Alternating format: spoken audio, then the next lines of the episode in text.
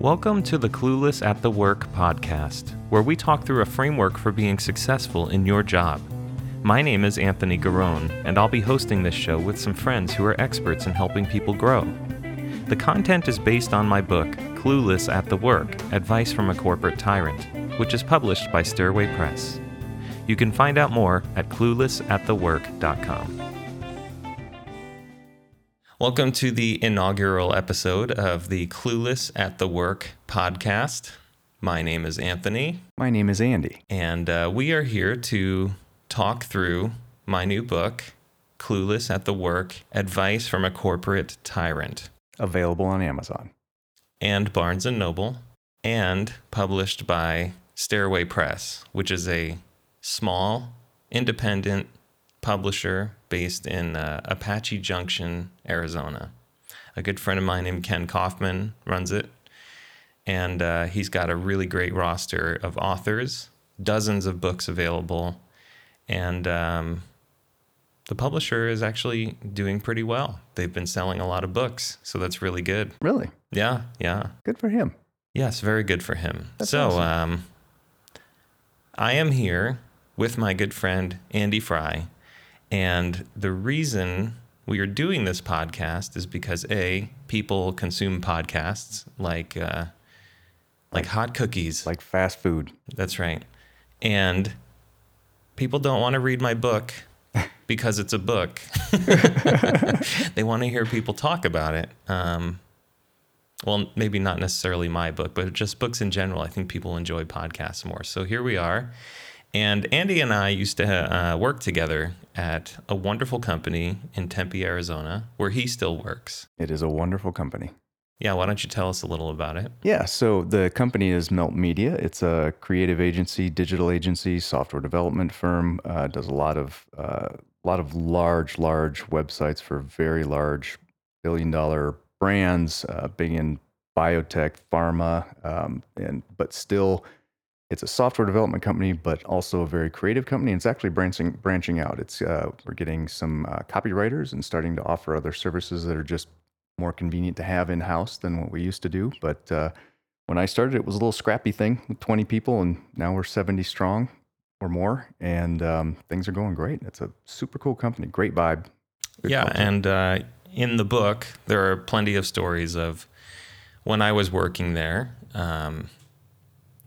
and there is a lot of great stuff to learn while I was there. So it'll be cool to walk through some of those stories. But for the benefit of the listener, when Andy and I used to work at Melt Media together, we would have these long conversations about how to help people and how we were each clueless and how people working with us were clueless at times. And when I thought about making this podcast, I thought Andy would be the best guy to talk with. The most clueless.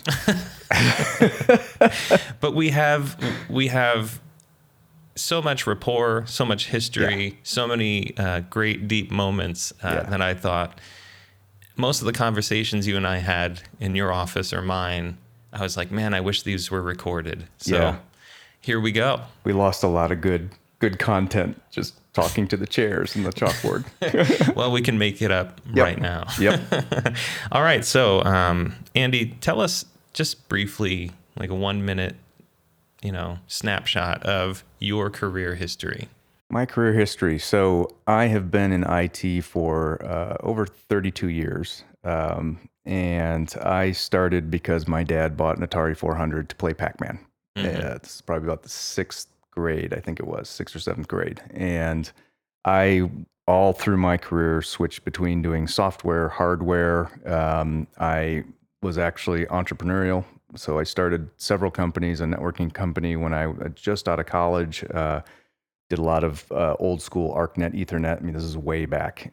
Then kind of worked my way back to doing software for some people, custom stuff, then eventually worked for some school districts, K-12 school districts, got into web development when the web just started up, and then started a company doing web development, was also doing network engineering. I was one of the early certified Novell network engineers, did Cisco routers, everything, anything I could. I was gobbling stuff up as fast as I could. And then I discovered the 7 Habits of Highly Effective People at one of the school districts I worked at. And one of my directors there said, "Oh, you're going to manage someday, so you should read this." And I was like, "No, I'm not going to manage. The blinky lights are too cool."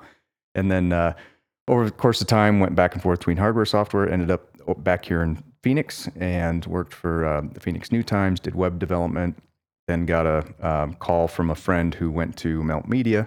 That was 10 and a half years ago. And they hired me as a JavaScript guru, and I never touched JavaScript again. And slowly over the course of time at Melt Media, I made my roles, went from software developer, told them they needed a sales engineer, became a sales engineer, kind of stopped doing development at that point, then got back into development because I was tired of doing the business development. And then we had a exodus of some senior people, and then you left, and there was a vacuum for somebody who could listen to the developers, be a nerd whisperer, basically. And then I wrote up a proposal for that role. And so now I'm basically what you were, but I don't do any tech anymore. It's all concentrating on the people. So that's where we are today. Right. Cool. And for the benefit of the listener, I have a similar background to Andy. I wasn't so entrepreneurial, but started out doing a lot of networking, sysadmin stuff. You know, I'm also in IT, got a computer science programming degree. And then I said I would never go to college again. And then 12 months later, I was enrolled in a master's program. And then I said, it took me 4 years to do the 2.5-year or 2-year program. And I was like, well, that was terrible. I am never going to go back to college again. And now I'm the chairman of the industry advisory board for that program. So well played. I'm so good at this. And then just in terms of work, I have kind of a varied background. While I was studying computers, I ended up working in Hollywood for a little bit as a guitar technician and studio technician. And music is a major theme in my life. So I've always been doing something musical. And then after I learned in Hollywood that the chances of making a full-time income playing guitar was almost next to nothing. Even the greatest players I've ever seen in my life are driving in vans and, you know, eating at Taco Bell and sending a majority of their paychecks to their families, which isn't much. Yeah. I realized technology is the way to go. So, yeah, I pursued technology. It worked. I've always done some form of programming and computer management or something like that. So that eventually led to, when I was 22, I said, when I'm 30, I want to make $100,000 and I want to run teams of technologists. And I got that job at the age of 29 and 11 months. I met my goal. But you said you wanted to manage technology. I did say I wanted to manage. I was the opposite. Yeah. Right. So I think that's why you and I get along so well, because we have a lot of overlap in terms of interests, in terms of history, but not a lot of overlap in terms of where we want to go with our lives. Yeah. So let's get started. Clueless at the Work is a book that that I wrote over the last few years. I ended up just feeling like I need to change my life. And when I was 32, I spoke with Steve Vai. I talked about that in the book right at the beginning, because I think he was the first one to kind of flick my ear, you know, and go, "Hey, you got to start thinking differently." And he told me about mindfulness. And it sounded like, yeah, this is really cool. You know, mindfulness. Yeah, I bet, you know, Steve's into this. I'm into it, whatever. But as he was talking about mindfulness, I didn't know what he was talking about. We were sitting in front of some flowers, and it was, with Steve, everything's kind of big. So like, it was a big vase of lilies, you know, stargazer lilies. And some of the petals were on the table, but some of the flowers were looking amazing. And he said, you know, these flowers aren't trying to be anything that they're not. They are exactly what they are right now. And some are thriving and some are dying. and that's okay. And they don't need to pretend to be something that they aren't. You know, the dead one isn't trying to look alive. And I was like, okay, yeah, that's interesting. Yeah. And then 6 months later, I was at a guitar camp with a guitarist named Robert Fripp. And he was talking about mindfulness and, you know, playing the instrument and being very considerate of what you're doing at every moment. And not just with the guitar, like when you're not playing guitar. In fact, we didn't even play guitar for the first 3 days. We learned how to sit and stand and breathe. And I thought, okay, this is interesting. What is this? What am I doing here? You know? Yeah. And then one day in class, I was like bouncing my leg, you know, just that nervous kind of thing. Yeah. And he goes, everyone take a look at Anthony's leg, you know, look at him bounce his leg recklessly. And he has clearly no control over what is happening right at this moment. And he doesn't even know why.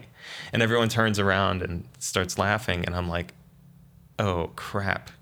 And then I realized this is what Steve was talking about, you know, like awareness of who you are and paying attention to your body and allowing yourself to just be. No human being just twitches their leg, you know, doesn't just sits there and bounces their. That's like a nervous tick or something like that. Yeah. And that's when I realized I was clueless. Yeah. Did you ever have a moment of like that where it was like a turning point in your life? Yeah. So the 7 Habits story is mine. Yeah. What happened?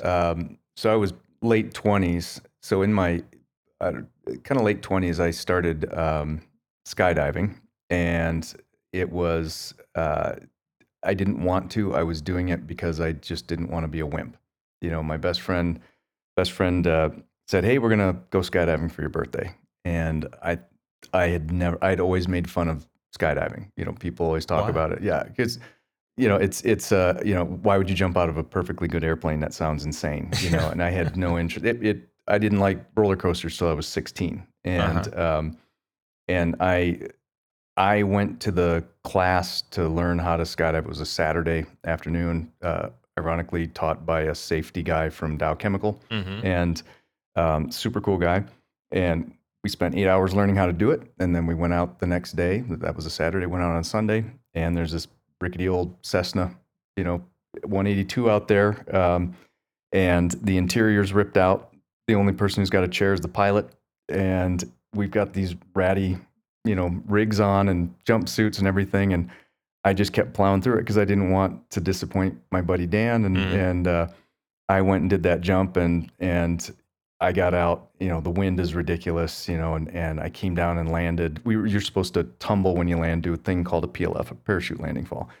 And I stood up, realized I was supposed to do the crash, and then so I just rolled.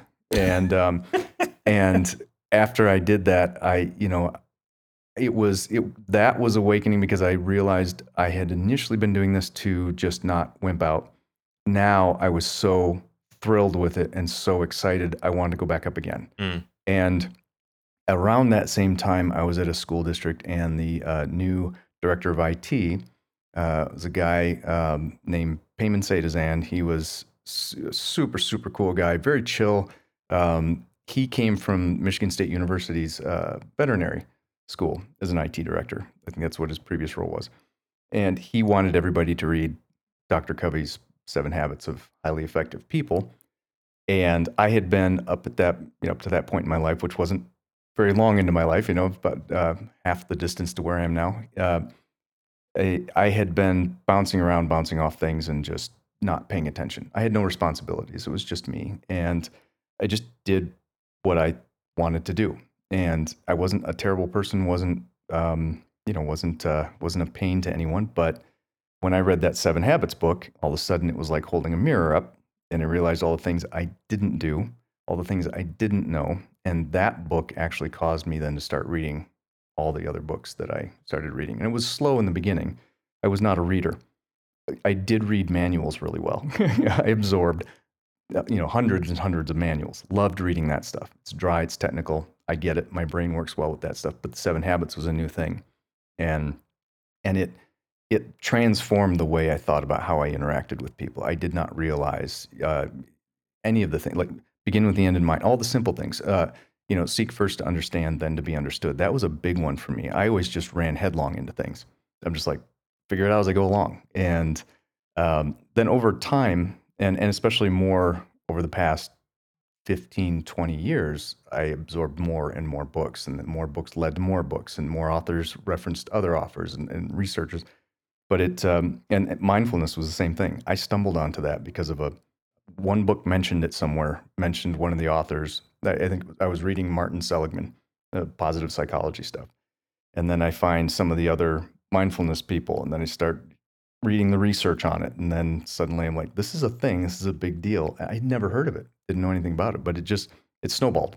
Everything snowballed. And then I was hungry for understanding why people did what they did, why people interact the way they do. And that's today. I'm still, I sometimes juggle 3 audiobooks when I walk in the morning because I don't know which one I want to read the most, and then yours came out and now I've got to read that, and so it's, plus my entire life I've had ADHD.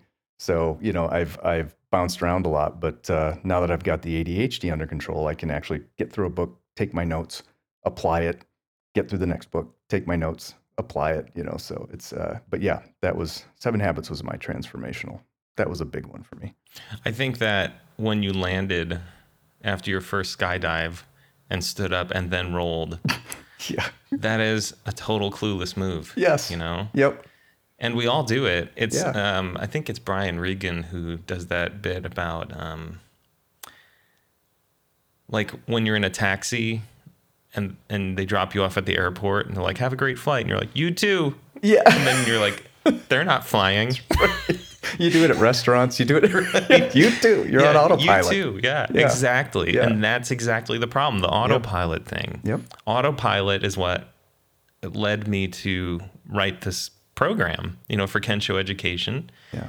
And it was called Pause. And the idea was to get people off of autopilot. But it is so hard.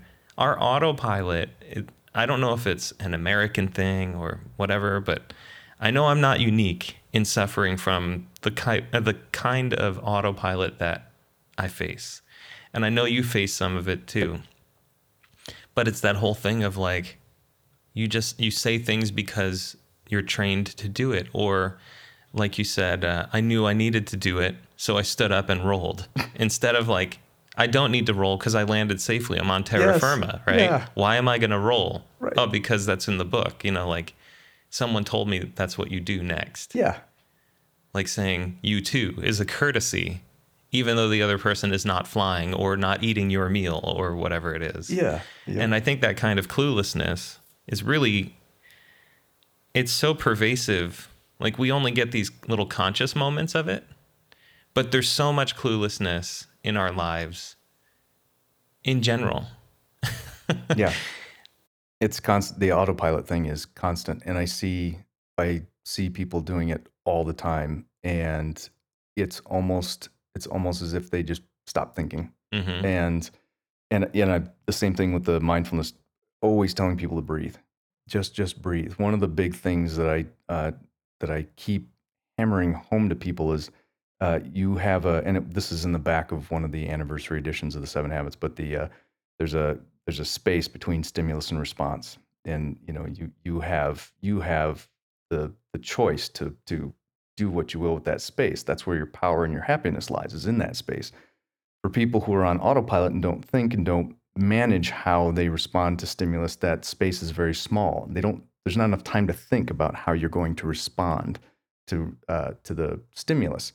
But when you step back, take a breath, and pause, as you said, and think more about that, you open up that gap and it gives you more time to think. It actually saves you from saying I'm sorry more often, and it does bring you into the moment. And mm-hmm. when you take those deep breaths, and that's all you're thinking about is taking that breath because you remember to do it, you're off autopilot now. Mm-hmm. Because you're off course from your normal track, which would have been to just respond. Right.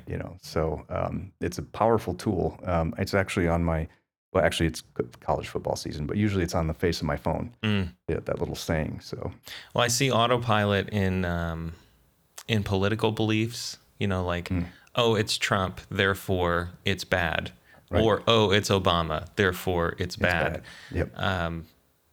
And I think, you know, we do this with everything that we encounter. Like, I have a preconceived notion of this thing. So it's either, it is what I think it is until it isn't. But it's not that I was wrong, it's that I learned, you know, like when you read more, you end up realizing how much you learned, but you don't end up realizing, unless you're humble, how little you knew. And one of the jokes that I like to say is there are entire libraries full of things I don't know. Yeah. Because it's so easy to just believe I'm smart, I understand life, I know what's happening in the universe. When in reality, I'm a moron, I am clueless, I am a vapor in the wind, you know, here today, gone tomorrow. Yeah. And instead of having this notion that I am smart, that I know what is right and wrong for the world, you know, like any presidential decision, like I have any authority or capability to assess its merit, you know, I can't even make a good decision on like, is it better to use Java or, you know, Python or Python on this project? Right.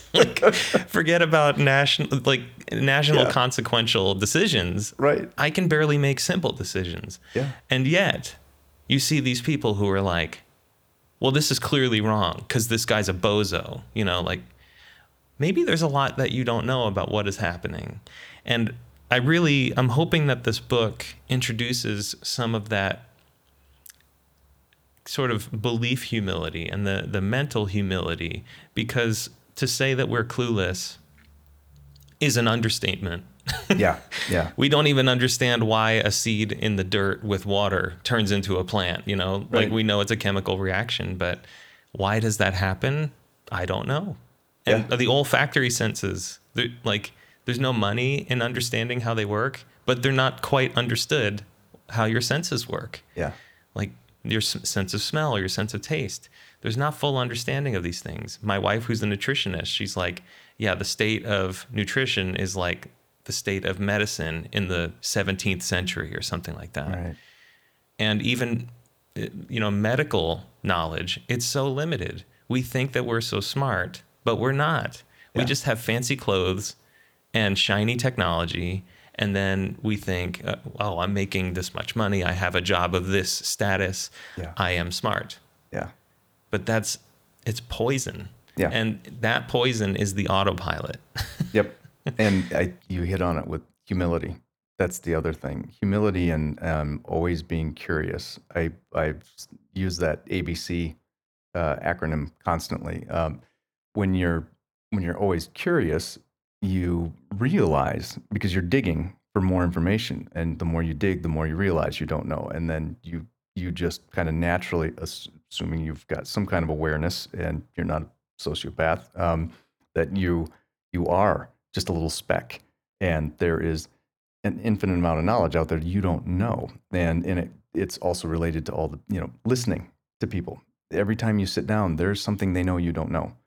If you can just remember to always be curious, and then mix in that humility, you'll realize that, and you'll go through life going. And when you said something about people saying, you know, acting like they know for sure something is right or wrong, when you hear people like that, do you have an alarm in your head? Oh, absolutely. That goes off. Like, do you know that for sure? Is that a thought, a fact? How, like, you know, tell me how you know that for sure. Ron Siegel, who did the Science of Mindfulness lecture series, he said that when he goes to conferences about mindfulness and meditation, he asks a question: who here is good at meditating? And the people that raise their hands, he says, those are the people that I need to, like, not talk to. Yeah. Those are the ones who don't understand what this is all about. Because as you search yourself through meditation, oh, this mosquito. As you search for yourself through meditation, you should be realizing how little you control about yourself, how little you understand about yourself, and how distracted we are. Yeah. You can't be good at meditation. The more you learn about meditation, the worse you think that you are at it. You know? Yeah. And I think it's Bill Nye who had a quote. Everyone has some knowledge that you don't have. Yeah. Everyone you encounter. And heck, even Bill Nye. Yeah. Yep. Yeah. Even Bill Nye knows something that we don't know. Yeah. There's a quote I wrote up on one of the whiteboards at the office, and I don't remember who to attribute it to, but basically, if your mouth is open, you're not listening. Yeah. You know, and which is a super common problem in the office world today. I think in general, we're, you know, came from the factory with 2 ears, 1 mouth. We should be listening twice as much as we're talking. And so any kind of quote I could find related to that, because I see it all the time. Right. A lot of talking. Did you get it? Oh, almost did the Miyagi. Yeah, I do that all the time. Yeah. Then I get blood on my hands. Yeah. This must be so interesting to listen to. Yeah. Us trying to catch a mosquito while talking. Well, let's get to the basics of the book. So stage 0... I think we can cover stage 0 in this episode here, but there's flow, which is an important topic that we can get to. But let's talk about the basics. I start with a story from Ron Siegel, who I mentioned did the lecture series, The Science of Mindfulness, and he talks about the Buddhist student who's getting tea poured by the master, and as he's talking on and on. I'll just read it. Yeah. All right. The Buddhist scholar came to learn from the Zen master. The scholar had an extensive background in Buddhist studies and was an expert on the Nirvana Sutra. He came to study with the master, and after making the customary vows, asked her to teach him Zen. Then he began to talk about his extensive doctrinal background and rambled on and on about the many sutras he had studied. The master listened patiently and then began to make tea. When it was ready, she poured the tea into the scholar's cup until it began to overflow and run all over the floor. The scholar saw what was happening and shouted, "Stop, stop, the cup is full. You can't get any more in." The master stopped pouring and said, "You are like this cup. You are full of ideas about Buddha's way. You come and ask for teaching, but your cup is full. I can't put anything in. Before I can teach you, you'll have to empty your cup." I love this story because it goes back to what we were just talking about. You walk into every situation with decades of assumptions and beliefs, and yet we think we can critically judge and everyone, but even the people who are in positions above us. And I'm not saying subject yourself to authority, but at least consider that they may know something and have experience that you don't have. Right. And judging ourselves. Yeah. You know, that the research is abundant on how people are horrible judges of themselves. That's right. So, you know, to see someone... You know, that story is perfect, because when you ask someone, you know, how are you at this?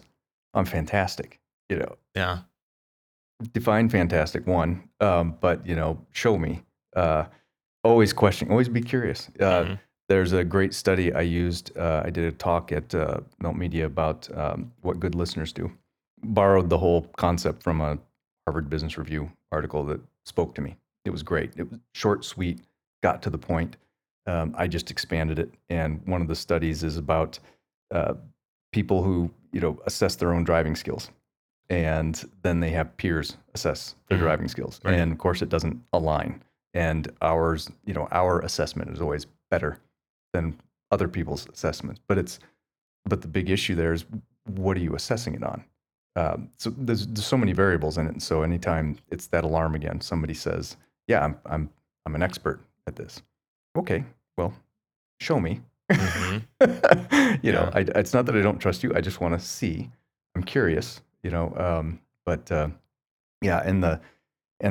know, when you come in, horns blaring, lights shining. You know, I'm coming in to fix. I'm coming in to own this and everything. It's that same thing.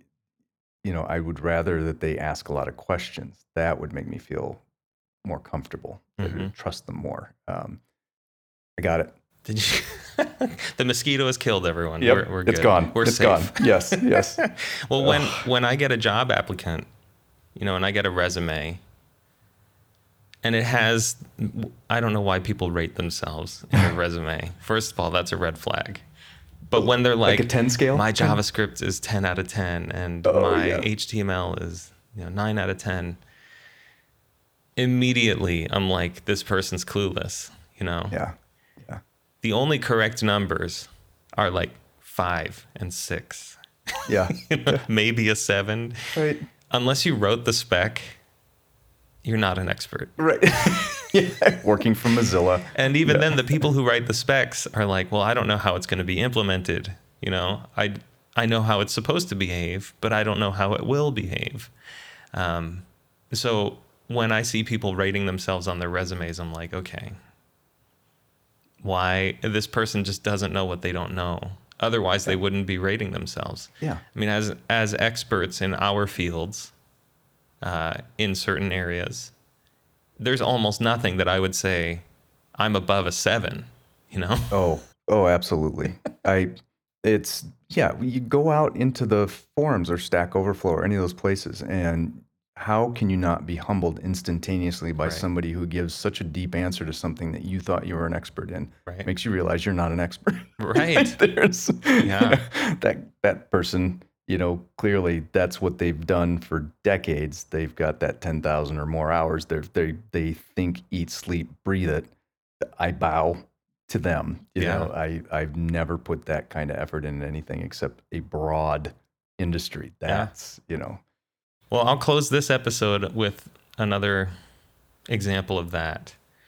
There's a song called Fracture by the band King Crimson. I mentioned the guitarist Robert Fripp earlier. One of the reasons I went to find him, you know, and seek his training was because this song has eluded me for literally 20 years, you know, like since the late 1990s, I have been studying this song. And I don't mean literally 20 years, like 24 hours a day or something, but... And by eluded, you mean... playing it correctly. And even understanding it. Yeah. Like, it's one of those things, the deeper you go into it, the less it makes sense, you know? So it's a very fast song. It doesn't sound fast, but when you go to play it, it's like, this is so stupidly hard. Why would anyone write this? Why would anyone try playing this? So I went to learn from him, and everything I learned... It was like it made no sense, you know, like he talked about, he actually pulled me aside. We were at lunch and he goes, Anthony, you'll never be able to play Fracture until you can bend your thumb at the bottom knuckle of your thumb, you know. So not like where you normally bend your thumb, but the knuckle below that. So you need to keep a straight thumb and basically do this. And he kept bending his straight thumb from this knuckle, not the one at the wrist and not the one where we normally bend, but that one in between. And I still don't quite understand, but it's made a huge difference in how I play the song. And it was that and so many other things. The way he changes strings when he's picking, the way he picks, the pick he uses, you know, all of these things, they all add up to this system that can lead to this song. But I'd spent so much time studying it that instead of making a video series on my Make Weird Music channel, my YouTube channel, instead of making a series on how to play it, my series is called Failure to Fracture. You know, like, it's all the things that have led to failure of playing this song, because I don't know if it's... I mean, Robert, who wrote it, says it's impossible to play. And it's not... impossible, it's like an aphorism, you know, there's truth in the aphorism, but you don't understand it until you experience it. Yeah. And to say that the song is impossible can only be understood by those who have tried playing it. Right. And not just like for 10 minutes, I mean for years. And I made this series thinking, yeah, maybe 20 people are going to get this. It turns out there's like hundreds of people around the world who have been trying to play this song, and it's ridiculous.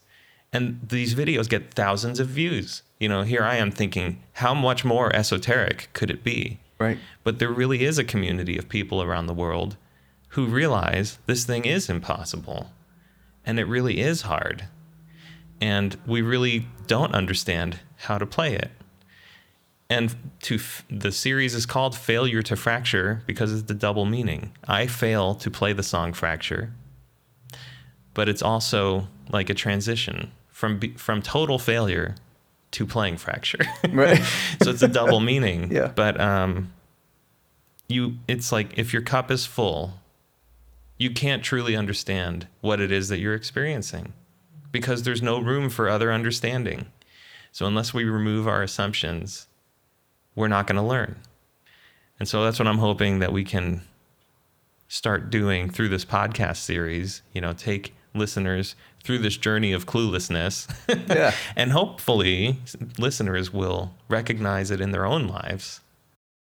Realize their cup is not full.